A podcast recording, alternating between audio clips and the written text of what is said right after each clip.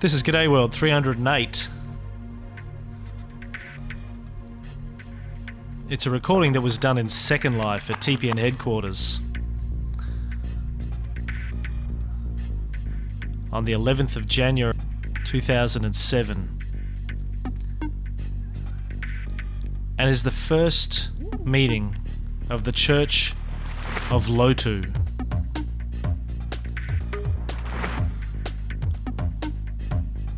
The problem with this recording is it's only got my voice.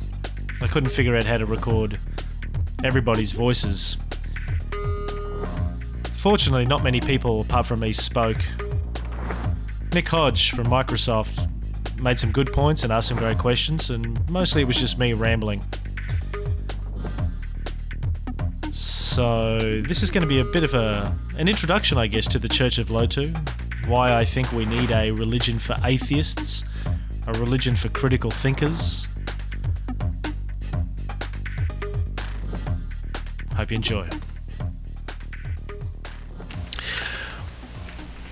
Well, welcome everybody to the historic first meeting of the Church of Lotu. Thank you, thank you for coming, my uh, well, three disciples and Wiggle Bums asleep. But uh, that's okay. I'm pretty sure few of Jesus' disciples were asleep during some of his talks. Oh, here's somebody else. Sibster's here. Hi, Sibster. Come in and grab a seat.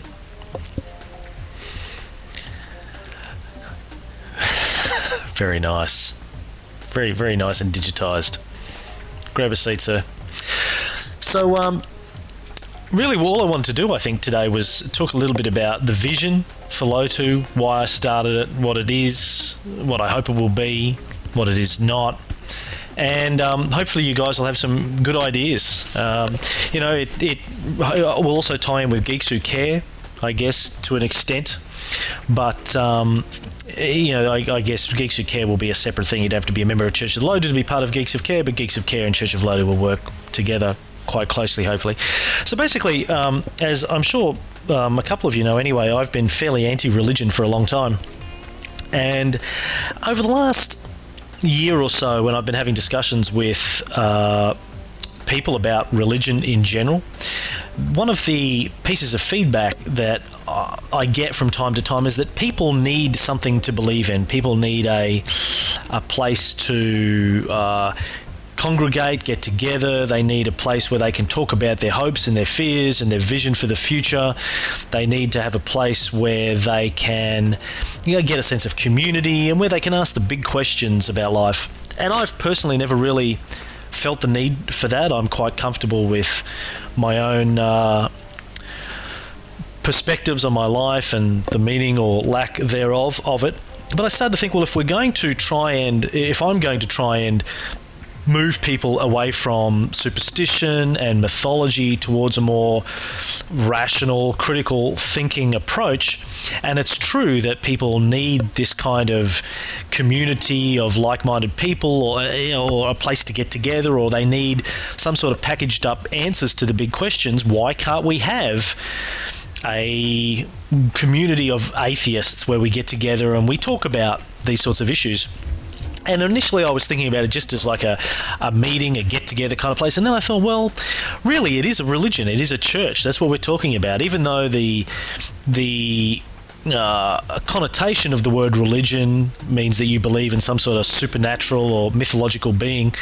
It doesn't really need to be. I think really what a church is for people, when you strip it down, it's a place that like minded people gather to worship together, to, to form community. And really, what I see is uh, one of the functions in Lotu is to help people appreciate that you don't need to believe in mythological entities to get a sense of inspiration, a sense of uh, awe-inspiring majesty of the universe, and in, in a way, that's a, I guess, a form of worship. I look at the the size and the complexity of the universe and the laws behind it, and I get a sense of. I don't know, my mind is blown. I feel uplifted. I feel small in a way to be part of it, but also I feel lucky to be part of this. I feel a sense of majesty about the universe, and I, I and I think that perhaps that perspective on atheism is something that isn't always necessarily readily apparent to people who are thinking about uh, atheism. And the scientific literature does, in, in a large part, doesn't try and convey that kind of vision for the universe because they try to be, you know, very, very uh, unemotional and very, very, uh, uh, what's the word I'm looking for? very dry when they discuss science, with the with the exceptions of a Carl Sagan perhaps or a Joseph Campbell. You know, people don't usually approach it from trying to give you a sense of wonder and a sense of awe when you when you think about the universe. And I thought, well, perhaps there is a place for that. Perhaps if atheism is going to offer a genuine alternative to the Abrahamic religions or to the uh, you know other religions that are out there that are built around mythologies, that we need to take some of the elements of traditional religion and traditional churches and bring it into atheism in the same way that the uh, Christian religion, uh, as it was evolving in its first millennium, went through all the pagan religions and stole bits of the different pagan ceremonies and pagan religions, like Easter and like the winter solstice celebration, and you know they they dragged them into Christianity. Which is something that the Romans were very good at doing. Every time they conquered a new land, they would pick out the best, what they considered to be the best bits of it, and integrate it into Roman um, civilization. So uh, whilst I initially, you know, would have had a um, dislike or distaste for the word religion, I've decided it's time that we take it back and we create a religion for rational thinkers, for critical thinkers. And mostly uh, uh, not for existing atheists, but really to provide a support network for new atheists, the people that are reading Richard Dawkins, reading Christopher Hitchens, reading Sam Harris, uh, listening to G'day World, and going, you know what? Yeah, and they're starting to think more about the religion that they may have inherited from their parents. They've never really given it a great deal of thought. They've never really questioned it a great deal. They're now beginning to question it. They're beginning to think about, well, if I wasn't this, what would I be? And you know, I'm, I'm hoping that Lotu can become a, a, a, place in real life and also virtually where atheists can gather to inspire each other, to discuss the laws of the universe as we currently understand them and what that means to us as individuals, what it means to the future of the human race, and what we can do to provide an alternative to the traditional religions, which I personally believe are part of a lot of the problems that the human race has in getting along around the world. I don't think it's the only problem, but I think it is uh, has played a large role in human conflict in the last 2,000 years and is still playing a, a large role in it today. Because at the end of the day, uh, I think when you read the core scriptures of the Abrahamic religions in particular, Hinduism is uh, a little bit different, but not too much. Buddhism is different. I don't really think of Buddhism usually as a religion, more as a philosophy, even though it does have its own canon of uh, God figures um, in Mahayana Buddhism, anyway. But um, you know, I think that yeah, the, the, basis of most of the Abrahamic religions, in particular, is is one of very violent texts. It's all about uh, believe what we believe, or we'll either kill you now, which is the Old Testament's version, and in the New Testament's versions, it's well, we won't kill you now, but when you die, you're going to be tortured for eternity in hell for not agreeing with us and not getting on board. And I don't care. I mean, uh, the fact that there may be a few uh, nice homonyms in the New Testament, the very premise of it, I consider to be extremely intolerant and violent and I think we can do better. I think it's the 21st century, and we're uh, we deserve a more civilized, rational, tolerant, and less violent uh, religion.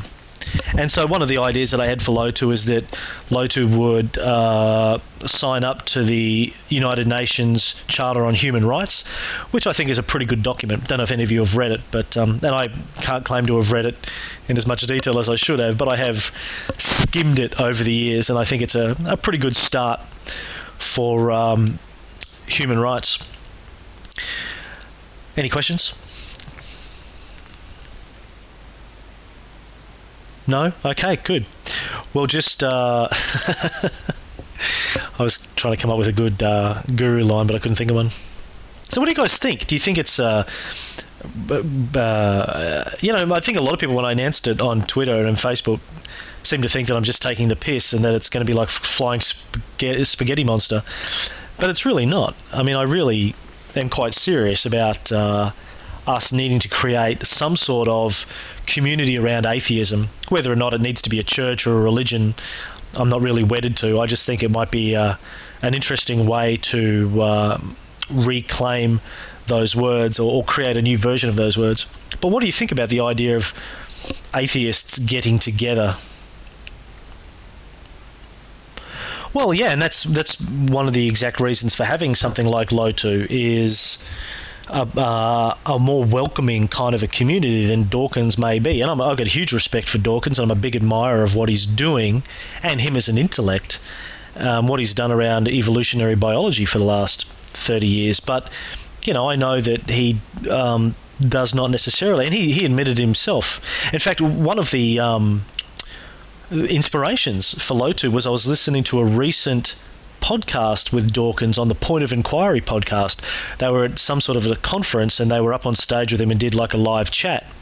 And they challenged him on the fact that he is perceived as being quite shrill and quite aggressive towards religion, and that he may not be the best uh, advocate for atheism because of that, and he agreed. He said, "Look, I'm you're absolutely right. I do really lose my cool with these people, and they frustrate me and make me angry, and I'm probably not the best kind of." Uh, political calm representative and I know I'm not either because uh, I'm you know I, I get really aggro as well but I think that we should have a place where people can come and the reason it's I guess I've associated with atheism Tony is that uh, you know, I think that it's very hard to uh, sign up to a uh, uh, to, to, to be to, to, the label of being a critical thinker or a rational thinker, and yet at the same time say that you believe in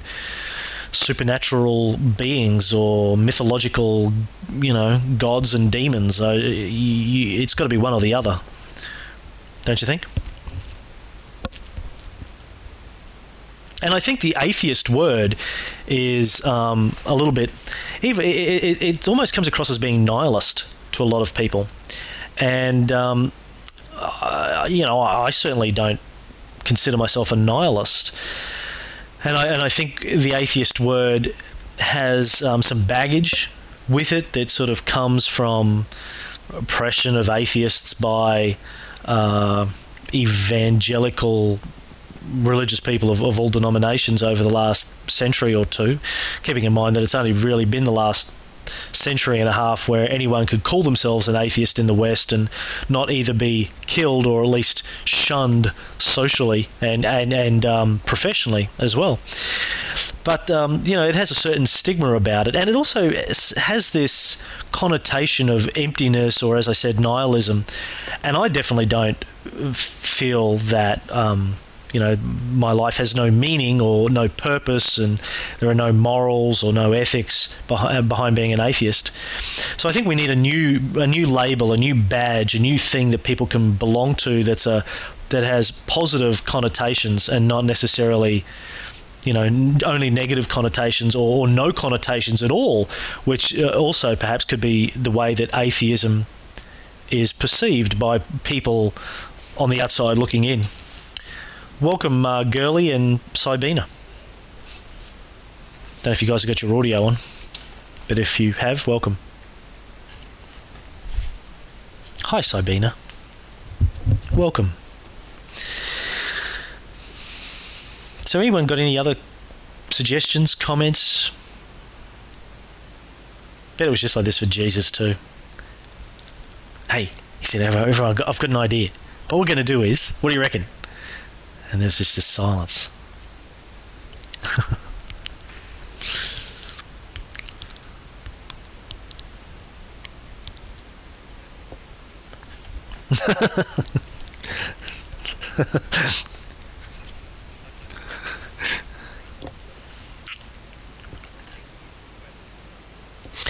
well, it, yeah, I, I totally agree with you. I think that people who uh, are living to uh, either a life plan that's presented to them in this collection of old documents written by a bunch of guys running around in the Middle East between a thousand and two thousand years ago, or um, or believing that you know when they die that's when their real life is going to start is not just sad it's kind of it's kind of tragic in a way but it's also uh, well maybe dangerous isn't the real word. I usually say it's dangerous but I think it's it's it means that we have this large percentage of the human race that aren't really committed to making the most of their time on the planet you know? And, uh, you know, I think the human race, if we're going to survive, let alone progress through the course of this century, we need to have people fully engaged with thinking about what we're doing and the consequences of what we're doing. What we're doing, why we're doing it, and the consequences of it.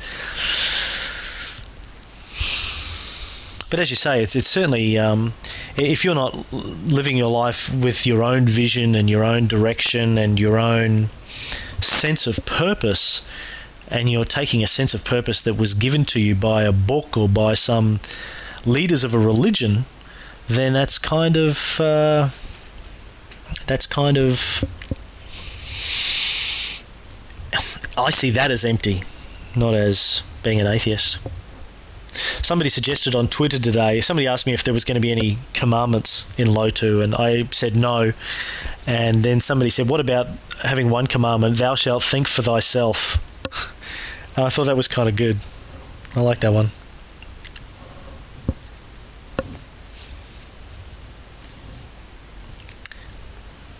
And Lotu, if anyone didn't pick it up, really means the laws of the universe. And uh, Miriam gave me a hard time about that the other day.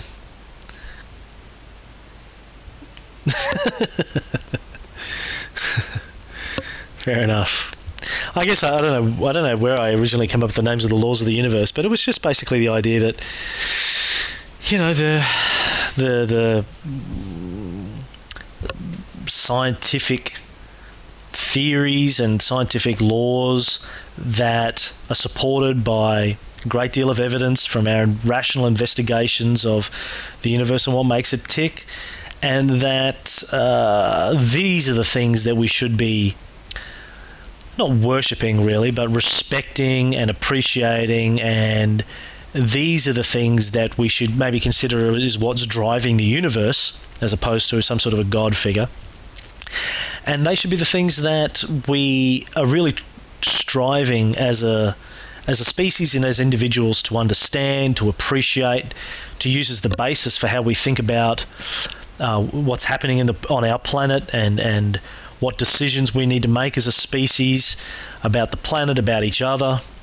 Uh, you know, it, it, when you think about uh, racial divisions uh, around the planet, when we start to realize that we are all related, you go back not even that far. You go back, uh, I think, as little as 20,000 years and we're all related. I think our, our last common ancestor uh, wasn't that long ago.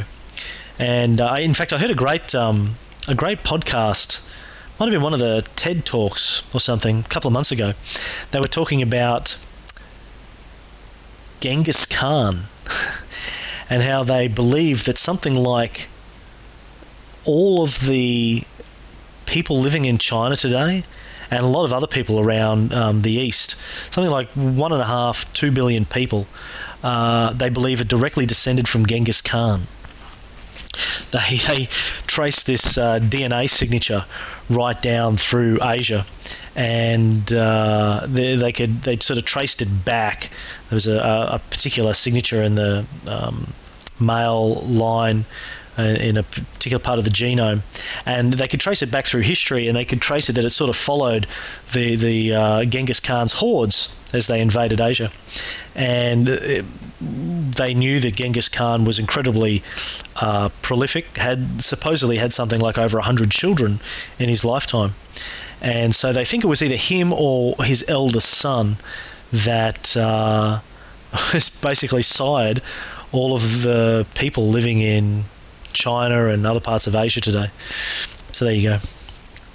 I thought that was a pretty interesting story.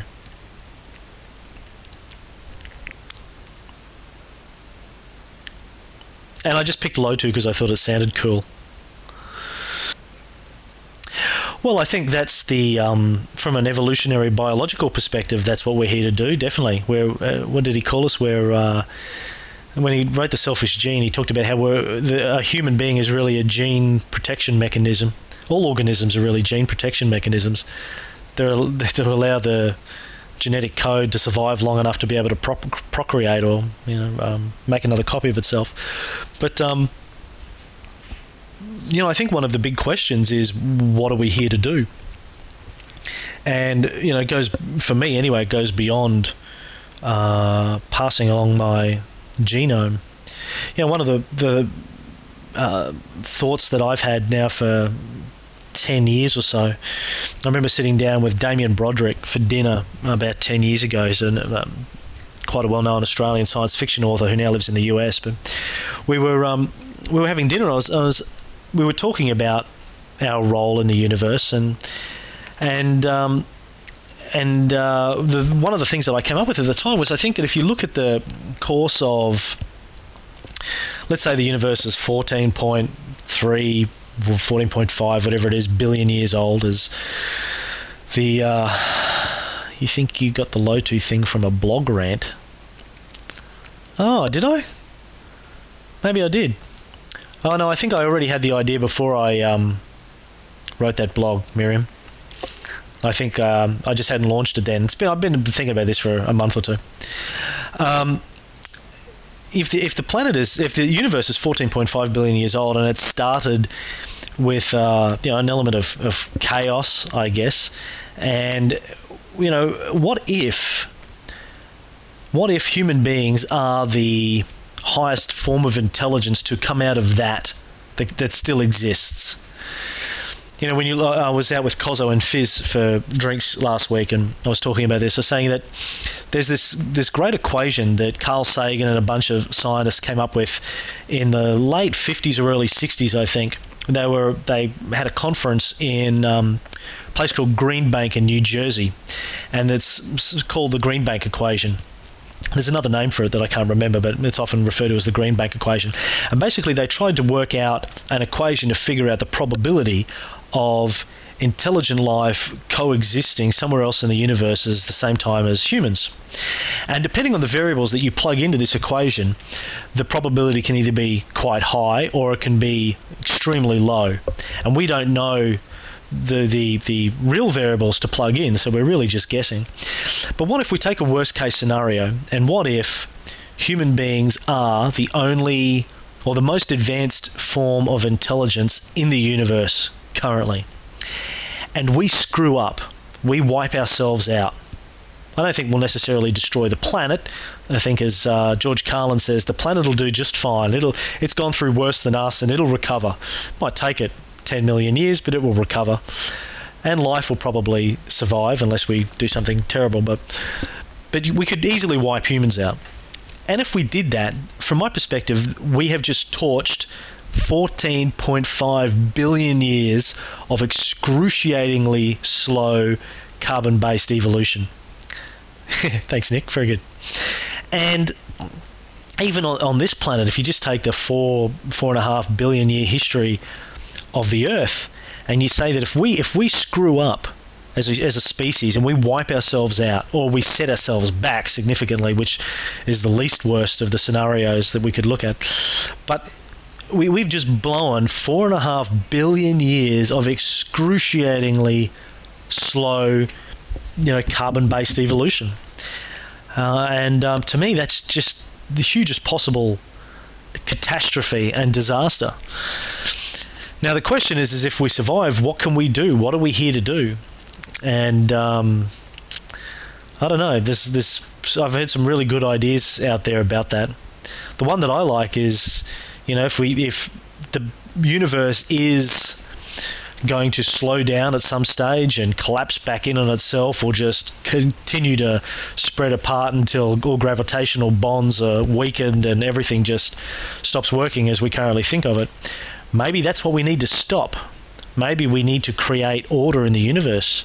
Maybe we need to figure out a way to make the universe sustainable because the current theories are that it's it's not one way or another it's going to even the the sun. I mean, the sun's going to become a red giant. What in? No, it doesn't become a red giant. It becomes smaller, doesn't it? When the fusion stops happening. But um, it's going to happen sometime in the next couple of billion years. So what happens?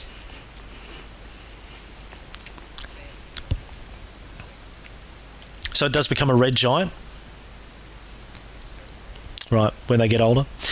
So you know, maybe maybe we need to stop that. Maybe we need to figure out either how we stop that or how you know we take intelligence off planet in a Charles Strossian uh, kind of manner. You know, uh, we we take intelligence out to the universe and see what intelligence can do if we spread it far and wide. yeah, man. Well, Accelerando, uh, in particular, is hugely inspirational for me. I mean, there's there's some um, scary scenarios in that, but there's also some really inspirational scenarios for what happens if we can take intelligence off planet and spread it universally. But I don't know. I mean, I don't know. Where do you guys get your meaning? What do you think we're here to do, if anything? Are we just here to spread our genes and die, or does the human can the human race do something more I don't know, uh, purposeful. Yeah, well, uh, you know, I think you bring up a couple of great points. I mean, that that whole thing about the uh, billions of human beings that have lived and died. I, I just started drawing a cartoon series on that to try and express my thinking around it. But and I, am sure you and I have talked about this before, Nick. But I have this um, recurring not a hallucination or a dream, but I know I continually think about this idea of how many direct descendants I must have had. Hey, Kate, welcome. Must have had, um, uh, you know, over the course of the last, let's say, human Homo sapiens, modern Homo sapiens have been around two million years, let's say. Um, I think about the number of direct descendants that I must have had and I tried to work it out once with a spreadsheet and, and sort of freaked me out. But there, there must be, I must have hundreds of thousands, if not millions, of direct descendants over the last, you know, million, two million years. And, you know, what we know. Sorry, ancestors. Sorry, thanks for clarifying that. Um, yeah, lots of direct uh, ancestors, and I and I think uh, you know, what, what we know about the way that early humans lived, and gee, up until the last couple of hundred years, most of those people would have lived the most meager of existences, literally living in the dirt, started working, you know, real work, not work like people in IT do, but real work. Um, yeah, thanks, Miriam. I know, I'm working on that. Uh, uh, yeah, they would have started working from the moment they could walk, probably. They would have scratched out the most meager of livings from the dirt, probably would have died fairly young, would have survived just long enough to pass on their genetic material. They, they probably didn't often have any food at all to eat or very little food, and what they did have was probably very bad food by modern standards. And this was this was their existence. This was human existence for millions of years, and the only thing that they did was really pass on their genetic material. And here we are today, where you know most of us living in Western countries with democracy, with the internet. We we we make you know it's not not having enough food that's the problem in the West today. So we have so much food that sixty percent of us are suffering from obesity or, or you know weight related health problems we, we've come so far, and yet these people literally lived and died so we could be here. They lived the most awful of lives, by our standards anyway. In some ways, I'm sure some of them were happy and they didn't know any different, but it was a very, very tough existence anyway you cut it. And all they really did was survive long enough to create some kids. And then now we're here. And I often wonder if one of those was here and looking at how you and I live today, I mean, what the way that we live today would literally be heaven. And it's not just our ancestors. I mean, by any current international metric, the way that most of us in the West live is obscene. You know, if you if you take most of the people living in China, most of the people living in India, most of the people living in Africa, the way that we live today is just obscene. We we are in heaven. Don't worry about dying and going to heaven. We're in heaven. We got food, we got shelter, we got air conditioning and heating, we got cars, we got the net, we got education, healthcare. It's it's obscenely good, and yet most of us spend this precious existence that we have worrying about, you know, who, has been evicted from Big Brother, um, uh, who's winning the cricket, who's winning the football. Uh, yeah, the most god awfully mundane topics. Who Britney Spears is pregnant to now, like, and I just imagine that somebody from a couple of thousand years ago or a couple of hundred years ago, one of our ancestors turned up and looked over our shoulder, they would, I imagine, they would be horrified looking at how good we've got it and, and how little we do with it. yes, exactly. Yeah, how little we do with it. Uh, it it's just uh, so I mean, I, I often get inspiration from that. I often think about the not so much debt of gratitude, but the responsibility that I have to my ancestors to make the most with this gift they have given me, which are these things like democracy. Democracy wasn't just handed to us. You know, democracy was hard fought for over thousands of years by humans at various stages. They lived and they they fought and they died for the ideals of democracy. And, and all of us have grown up in it.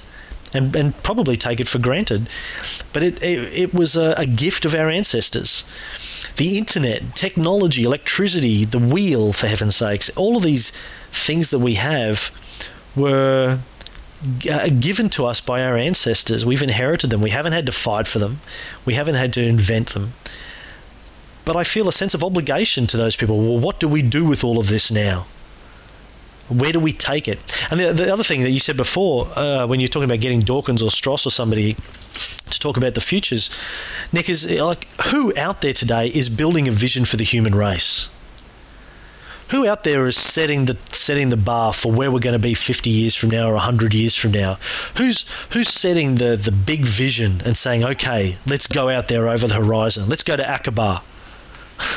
Don't know if any of you have seen Lawrence of Arabia, but uh, it's a great scene where Lawrence Peter O'Toole is goes out into the desert for 40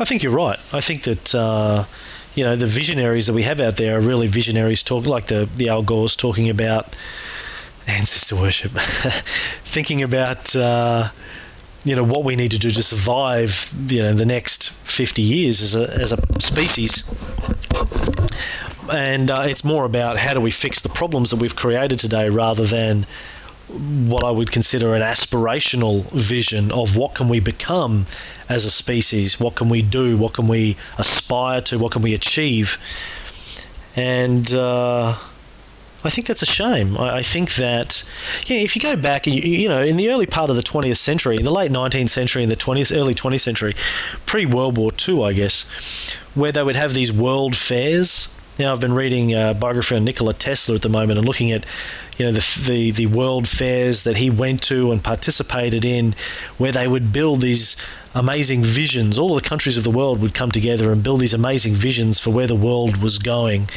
And as far as I know, we don't do that anymore. Where, where do we get together and talk and, and talk about where the world's going over the next, you know, 50, 100 years? You know, people get together and Macworld. That's just to the next product release for Steve. Know, we get together at CES and we talk about what's coming out next year, but we don't talk about where are we going. And maybe it's because it's too hard. You know, in a Kurzweilian sense, you know, as soon as you get we get 10, 15 years out, we, we just fall off the we fall off the uh, the charts. It becomes very hard to predict realistically what's going to happen in the next decade or two. I mean, obviously, all of those predictions in the World Fairs 100 years ago were probably way off.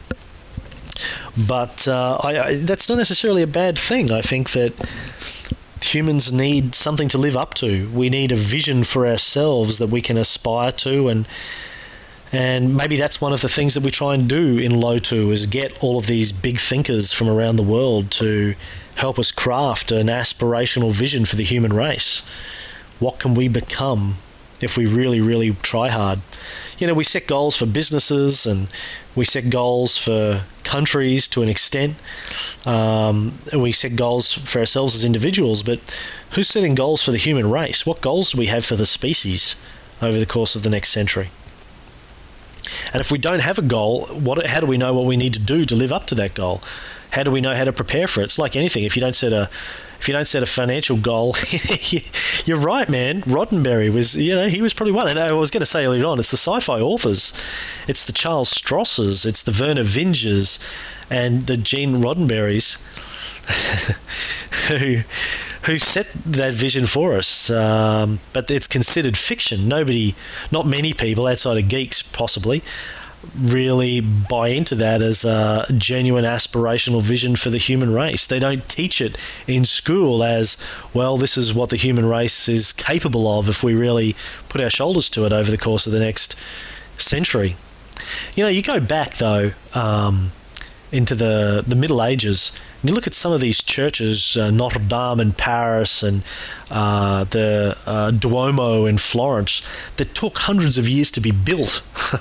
they used to start these buildings, and their great, great, great, great, great, grand grandchildren would actually finish them. I mean, it was uh, astounding to think that you would start a, a church and that 200 years later it was going to get finished. Um, I mean, imagine that from now. I mean, I, I can't even begin to fathom what the human race is going to look like uh, 200 years from now. I'm, i doubt that it will survive this century, quite frankly, at least in any recognizable uh, description. But anyway, I, I, think I do think that we need aspirational visions to live up to. Same before, it's like it's like setting financial goals for yourself or for your business. If you don't know where you want to be. You, you can't set a realistic plan for getting there. Somebody needs to be, um, I know, setting a game plan for the human race. We need to be setting a game plan for the human race. We, the human race, needs to get together and, and set a game plan for where we want to be. And then we take control of the political processes that we need to to get us there. You know, we need to take control of the media, the political processes, and you know the the corporate environment to achieve the ends that we want as a species. I, I, I think we've been flailing about in the dark for too long, hoping that uh, a few people know what they're doing and is going to take care of us. I just realised there was no point recording video for this, was there really? We're all just sitting here. There's nothing to see the video adds nothing whatsoever, really, after you check out people's avatars for the first 10 seconds. And that's pretty much all there was. About 10 minutes after I shut this down, another half a dozen people turned up and said, Are we ready for the meeting? And I explained that they were late. I'm pretty sure that happened to Jesus as well. Those people rocking up, and Jesus was a pretty, pretty much a stickler for time, as I am. Well, if that made any sense to you, check out www.thelotu.com. Sign up to our Facebook group and our Tangler discussion group. And uh, let me know what you think about the idea of a, a community for atheists. This is Cameron Reilly. Make something worthwhile of your life, people. Cheers.